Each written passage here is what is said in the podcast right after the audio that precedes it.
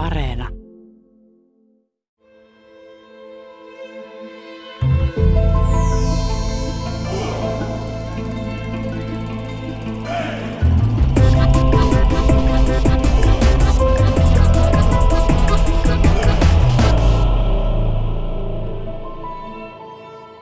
Miltä Karjalan kannas ja Karjala näyttää tällä hetkellä Arvo Tuominen? Se on tällä hetkellä jälleen jonkinlaisessa murroksessa, eli Moskovassa on havahduttu huomaamaan, että se on täysin retuperällä ja sinne on ryhdytty investoimaan. Ja vähäisin syy varmaankaan siihen ei ole Juri Kovatsuk niminen henkilö, joka kuuluu Putinin lähipiiriin ja on Bank Rassian pääomistaja. Hän on investoinut erittäin paljon matkailuun, erityisesti Laatokan ympärille. Igoran talviurheilukeskus, jossa on Formula 1-rata myöskin. Totskana Kart hotellikeskus Käkisalmessa, vastaavanlainen Ruskealassa, sitten Winterin Datsat siinä Sortavalan vieressä ja myöskin Laatokan itäpuolelle – hän on rakennuttanut Viteleeseen erittäin hieno hotellikompleksin ja sitten Stara ja Laadokan, eli Laatokan linnaan. Hän on ikään kuin nakittanut koko Laatokan ympäri ja investoinut sinne mielettömiä, mielettömiä summia rahaa. Eli se on suunnattu venäläismatkailijoille, mutta toki myös suomalaisilla. Itse mä olen näissä paikoissa käynyt ja viihtynyt erinomaisen hyvin. Eli siellä on tapahtunut ihan myönteistäkin kehitystä, mikä on ikään kuin uusi piirre. Kun rajan yli menee tavalla tai toisella Venäjälle, niin tuntuu kuin ajassa siirryttäisiin toiseen todellisuuteen, niin tuo tuntuma on edelleen olemassa. Se tuntuma ollut aina, kun katsotaan Suomen ja Venäjän välistä suhdetta. Se oli autonomian aikaakin. Tsehov, kun tuli Suomen puolelle, autonomisen Suomen puolelle, hän sanoi, että lumikin on Suomessa puhtaampaa. Ikään kuin rajalla lumen väri vaihtuu. Sitten samainen mielikuva on tänäkin päivänä venäläisillä, että Suomessa kaikki on niin siistiä ja hyvin järjestettyä. Ja tämähän pitää paikkaansa, että nämä on erilaisia maita. Ja mä käytänkin Venäjästä nimitystä lähikaukomaa. Eli monessa suhteessa se tuo enemmän mieleen latinalaisen Amerikkaan, eikä vähiten ihmisten tällaisen rytmin tähden, koska venäjästä ovat paljon vilkkaampia kuin mitä me olemme, vaikka olemmekin geneettisesti itse asiassa hyvin samanlaisia. Niin venäläisetkin puhuvat, tai ainakin poliitikot lähi-ulkomaista. Pitävätkö he sitten Suomea vastaavasti tällaisena maana? Varmasti, koska ne venäläispoliitikot, joilla on suomalaisiin kontakteja, samoin liikemiehet ja kulttuurialan ihmiset, niin aika helpoa tuntevat tästä läheisyyttä, koska meidän huumoritaju on kiistämättä hyvin samantyyppinen. Me nauramme samantyyppisille asioille. Sitten me saunomme, mökkeilemme, kalastamme, keräämme sieniä ja juomme vodkaa, eli tällaisia yhdistäviä tekijöitä sitten on aika paljon, että vapaa-aika on hyvin helppo viettää venäläisten kanssa ja venäläisten tai suomalaisten kanssa. Karjala muodostuu useasta alueesta, että on Vienan Karjala ja sitten on Aunuksen Karjala ja siinä Laatokan ympärillä oleva alue ja sitten ja sen pohjoispuolinen alue ja sitten on tämä Kannas, Kannaksen alue. Mitä näitä, jos erotteltaisiin tai miten kuvailisit niitä? No Kannas ja sitten osa Laatokan Karjalaa, se osa, mikä kuului Suomelle, niin nehän muuttuivat radikaalisti sotien jälkeen, kun sieltä suoritettiin väestön vaihto. 400 000 suomalaista poistui ja sinne tuli tilalle ihmisiä muualta. He olivat täysin juurettomia ihmisiä. Aika suuri osa tuli alueelta, missä rintama oli kahteen kertaan mennyt ylitse, eli juuri valko ja Ukrainan alueelta. Ja sen ihminen, jolla on hyvin läheiset henkilösuhteet, sukusuhteet muuta, niin ei hän, hän helpolla muuta jonnekin täysin tuntemattomaan paikkaan. Eli nämä ovat hyvin virallisia ihmisiä. Eräs historioitsija, ystäväni venäläinen sanoikin, että he ovat kolhoisien pohjasakkaa. Heitä ei pakotettu mitenkään, vaan he saivat lehmän ja 5000 ruplaa, kun muuttivat valloitetuille alueille mutta he ovat täysin juurettomia. Monet näkivät Viipurissa ensi kertaa eläessään vesivessan, he eivät ymmärtäneet, mitä sitä käyttää. He eivät ymmärtäneet, minkälainen eurooppalainen hieno kaupunki heillä on, mihin heidät on asutettu, ja sehän alkoi näkyä hyvin pian siinä ympäristössä sitten. Se oli siis kouttamatonta väkeä ja sitten osa väestö oli myöskin tällaista, että he olivat olleet ehkä Ukrainassa yhteistoimintamiehiä saksalaisten kanssa ja oli näppärä keino päästä vastuusta oli muuttaa sitten Viipurin alueelle. Se oli hyvin levotonta aikaa myöskin, koska metsistä löytyi aseita, niin kun venäläiset järjestivät siellä tanssiaisia, niin oli aika normaalia, että selvitettiin sitten niin kuin keskinäisiä välejä aseellisesti. Se on hyvin levoton paikka sodan jälkeen. Tietävätkö nykyään siellä päin Karjalassa ja vaikka Laatokan Karjalassa tai, tai jossakin muualla lähialueilla, niin asuvat ihmiset vanhan historian, että alkaako heidän historiansa vasta vuodesta 1944? Tämä historia pyrittiin kokonaan hävittämään sillä lailla, että 48 muutettiin Karjalan kannaksella kaikkien paikkojen nimet, mutta eihän se minnekään kadonnut. Molempia nimiä käytetään edelleenkin siis Suomen aikaisia, että näitä neuvostoaikaan annettuja. Mutta tämä kolmas polvi, mikä siellä on, niin on erittäin kiinnostunut Suomen ajan historiasta. Siellä on lukuisia kirjoja, venäjänkielisiä kirjoja kirjoitettu. Lähes tulko jokaisesta kylästä on kirjoitettu oma kirjansa sen Suomen aikaista historiasta. Ja ihmiset ovat ylpeitä siitä Suomen aikaista historiasta ja siitä, että heidän nykyinen datsansa on rakennettu ehkä suomalaiselle eh, kivijalalle ja ja näin poispäin. He ovat todella kiinnostuneita, että tämä on erittäin hieno asia, että että siellä on virännyt kiinnostus Suomen ajan historiaan. Niin siellä on muutamia paikan nimiä edelleen. Elisenvaara ainakin on ja, ja monia monia muita suomalaisia paikan nimiä. Arvo Tuominen. Ne on ää, rautatieasemia, eli Stalin antoi määräyksen muuttaa paikkakuntien nimet, mutta sitten ää, rautatieasemien kohdalla niin rautatiehallinto päätti, että eivät he muuta asemien nimiä. Siis paikkakuntien nimet muuttu, mutta asemien nimet säilyvät monin paikoin. No miten sitten, onko tilanne muuttunut nyt sitten olennaisesti? Kerroit jo, että sinne on investoitu paljon, mutta onko tilanne todella kohentunut tavallisten ihmisten osalta Karjalassa?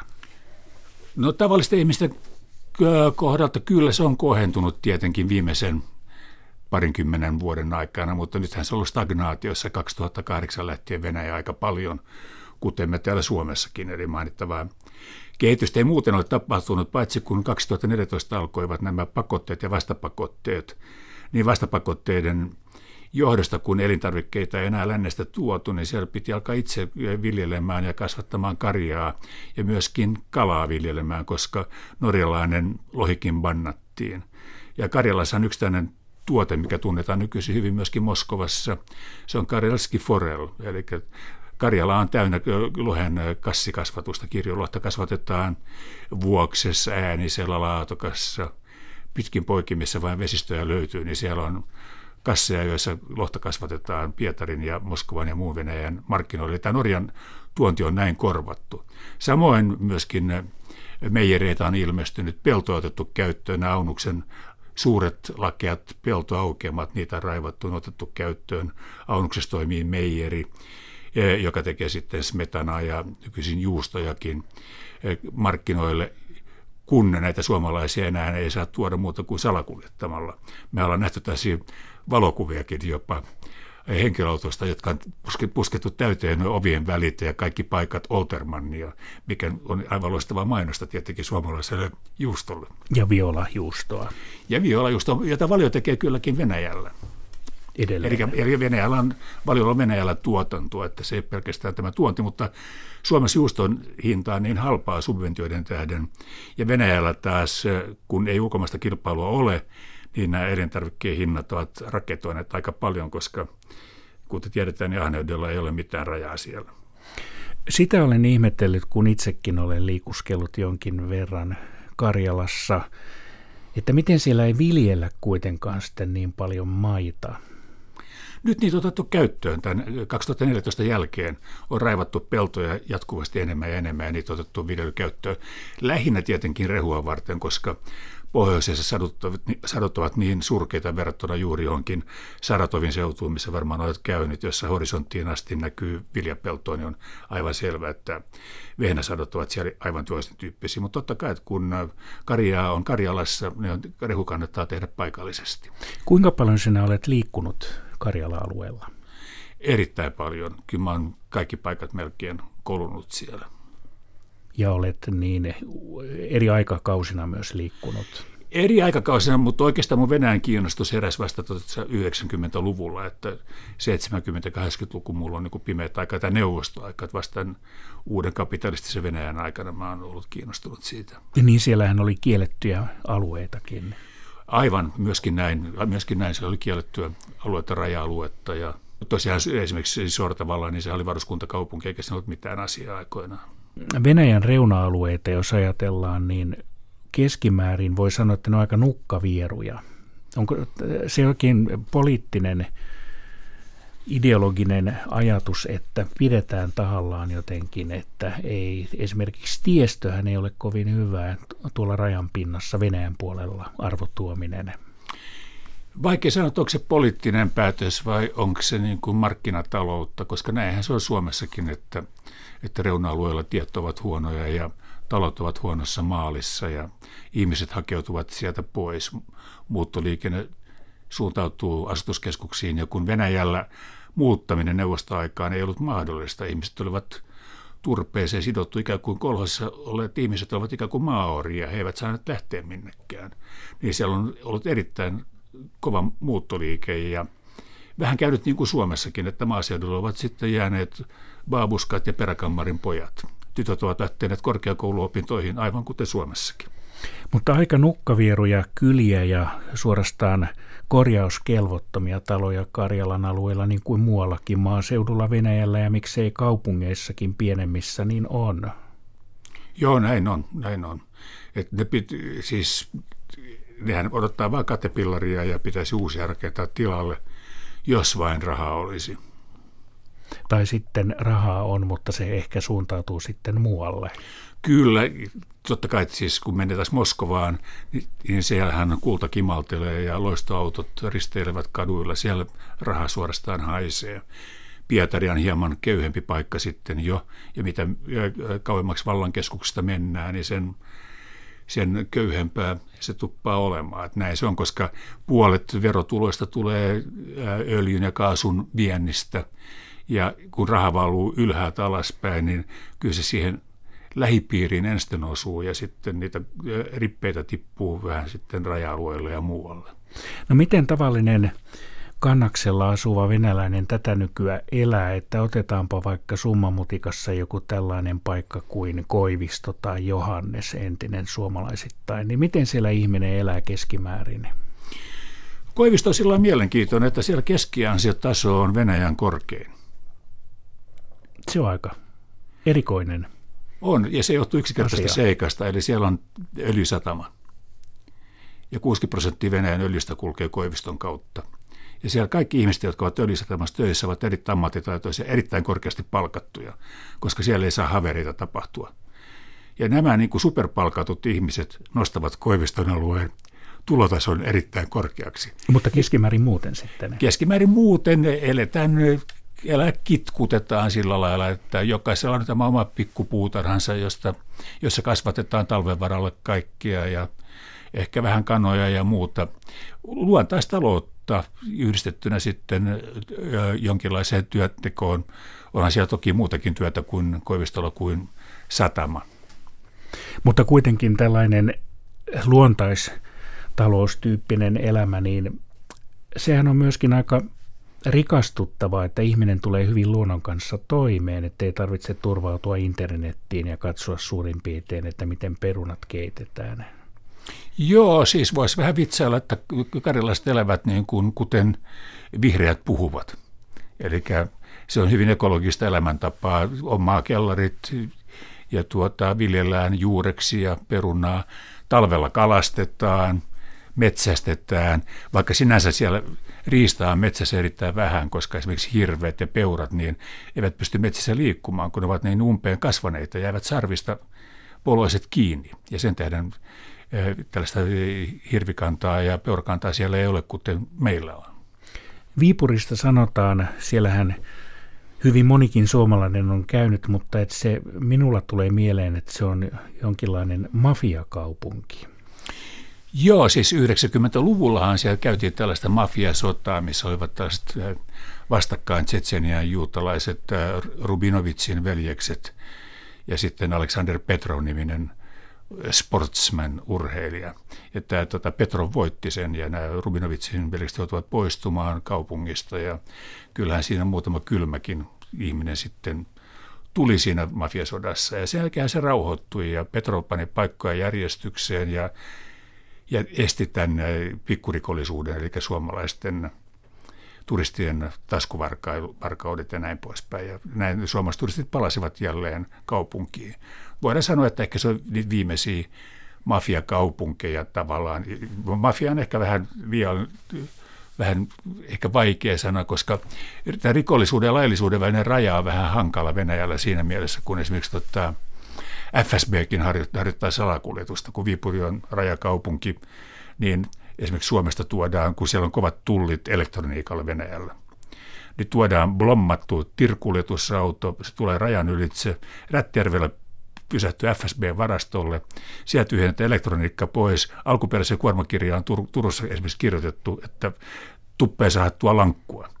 Ja sitten sitä tuppeen sahattua lankkua pannaan siellä Rättijärvellä elektroniikka pois ja blommit takaisin ja sitten viedään perille Pietarin vaikka, ja sitten saattaa olla tullipullit punnitsee matkalla, mutta se on laskettu niin, että se kuorman paino on täsmälleen sama, ja sitten se puretaan siellä, ja tämä elektroniikka viedään laittomasti markkinoille, ja näin toimii siis viranomainen, jolloin, jolloin niin tämä rikollisuuden ja viranomaisuuden välinen raja on pikkasen horjuvampi, mitä meillä on. Käykö arvotuominen niin paljon Karjalassa suomalaisia, tai kysytäänpä näin, että miten sillä suhtaudutaan suomalaisiin? Ystävällisesti siis kaikkialla niin kuin tässä lähialueella suhtaudutaan suomalaisiin ystävällisesti, että siis neuvostoaikojen perintö on ilmeisesti vähän tämmöinen, että, että ollaan vähän niin kuin osa kalustoa, tai ei neuvostoaikojen vaan säärin ajan, me oltiin osa kalustoa silloin, erityisesti silloin. Onko siellä paljon suomenkielisiä ihan kantaväestöä, tai ei kantaväestöä, mutta pysyvästi asuvaa suomenkielistä väestöä? Suomenkielinen väestö muutti aika paljon pois 90-luvulla. Nämä inkerilaiset paluumuuttajat ja sitten myöskin punasuomalaisten jälkeläiset muuttivat elintaso perässä tänne. Ja se oli ihan niin kuin selkeä valinta heitä. Mutta sitten on mielenkiintoisia ilmiöitä, että suomen kieltä kyllä arvostetaan sieltä. Esimerkiksi Petroskoon yliopistossa, niin siellä on 12 vai 14 tiedekuntaa niitä Itämeren suomalaisten tiedekunt, kielten tiedekunta on kolmanneksi suosituin. Eli suomen kielellä on siellä merkitystä ja nuoriso haluaa sitä opiskella, koska näkevät sen väylänä ehkä parempaan elämään. Niin Petroskoin, Petrozavotskin juna-asemalla lukee vieläkin suomeksi, että Petroskoi. Kyllä, ja, ja linja-autoasemalla lukee autoasema. No se, mitä ajattelette Karjalan tulevaisuudesta, että mihin suuntaan se olisi menossa? Varmastikin reuna-alueet tyhjenevät siellä, ihan kuin kaikkialla maapallolla. Että se luontohan on mahtava, silloin matkailullisia mahdollisuuksia, siis Laatokkahan on ihan missä mittakaavassa näiden tahansa mielettömän upea kohde. Ja siinä mielessä todellinen sääli, että me se pohjoisosa aikoinaan siitä menetettiin, koska siellä on se on mahdottoman upeata seutua. Eli matkailussa on sen mahdollisuus ja tietenkin sitten tämä pietarilaisten palvelijoina toimiminen. Pietarin keskiluokka levittäytyy sinne Kannakselle ja Karjalle ja, rakentaa sinne hulppeita huviloitaan ja tarvitsevat sitten ruohonleikkaajia ja saudanlemmittäjiä ja erinäköisiä palveluita. Petroskoi kasvaa tietenkin ihan sinällään. Se on ainoa paikka Karjalan tasavallassa, jossa on kasvua. Jopa Kostamuksessakin väestö on pikkasen vähentynyt. Ja ö, siellä on yliopisto ja se on sen kaiken tavallaan keskus sitten ja selitys tämän menestyksen selitys Petruskoissa. Mitä mahdollisuuksia Suomella olisi Karjalassa? Kyllä Suomella on monenlaisia mahdollisuuksia Karjalassa, mutta niin kuin esimerkiksi yritysten kannalta Pietari on niin paljon houkuttelevampi. Se on niin kompakti, että 50 kilometrin säteellä 6 miljoonaa ihmistä – niin Karjalassa ihmiset on, 600 000 ihmistä ovat hajallaan esimerkiksi Karjalan tasavallassa pitkin poikin, että se ei ole oikein sillä lailla markkina. Viipurin tai suomalaisten ei kannata oikeastaan mennä tekemään bisnestä, koska on paljon kätevämpää, että viipurilaiset tulevat tekemään ostoksensa ja viettämään vapaa-aikaa Lappeenranta ja Imatralle. Että se olisi tavallaan niin kuin oman bisneksen tuhoamista ryhtyä siellä tekemään bisnestä.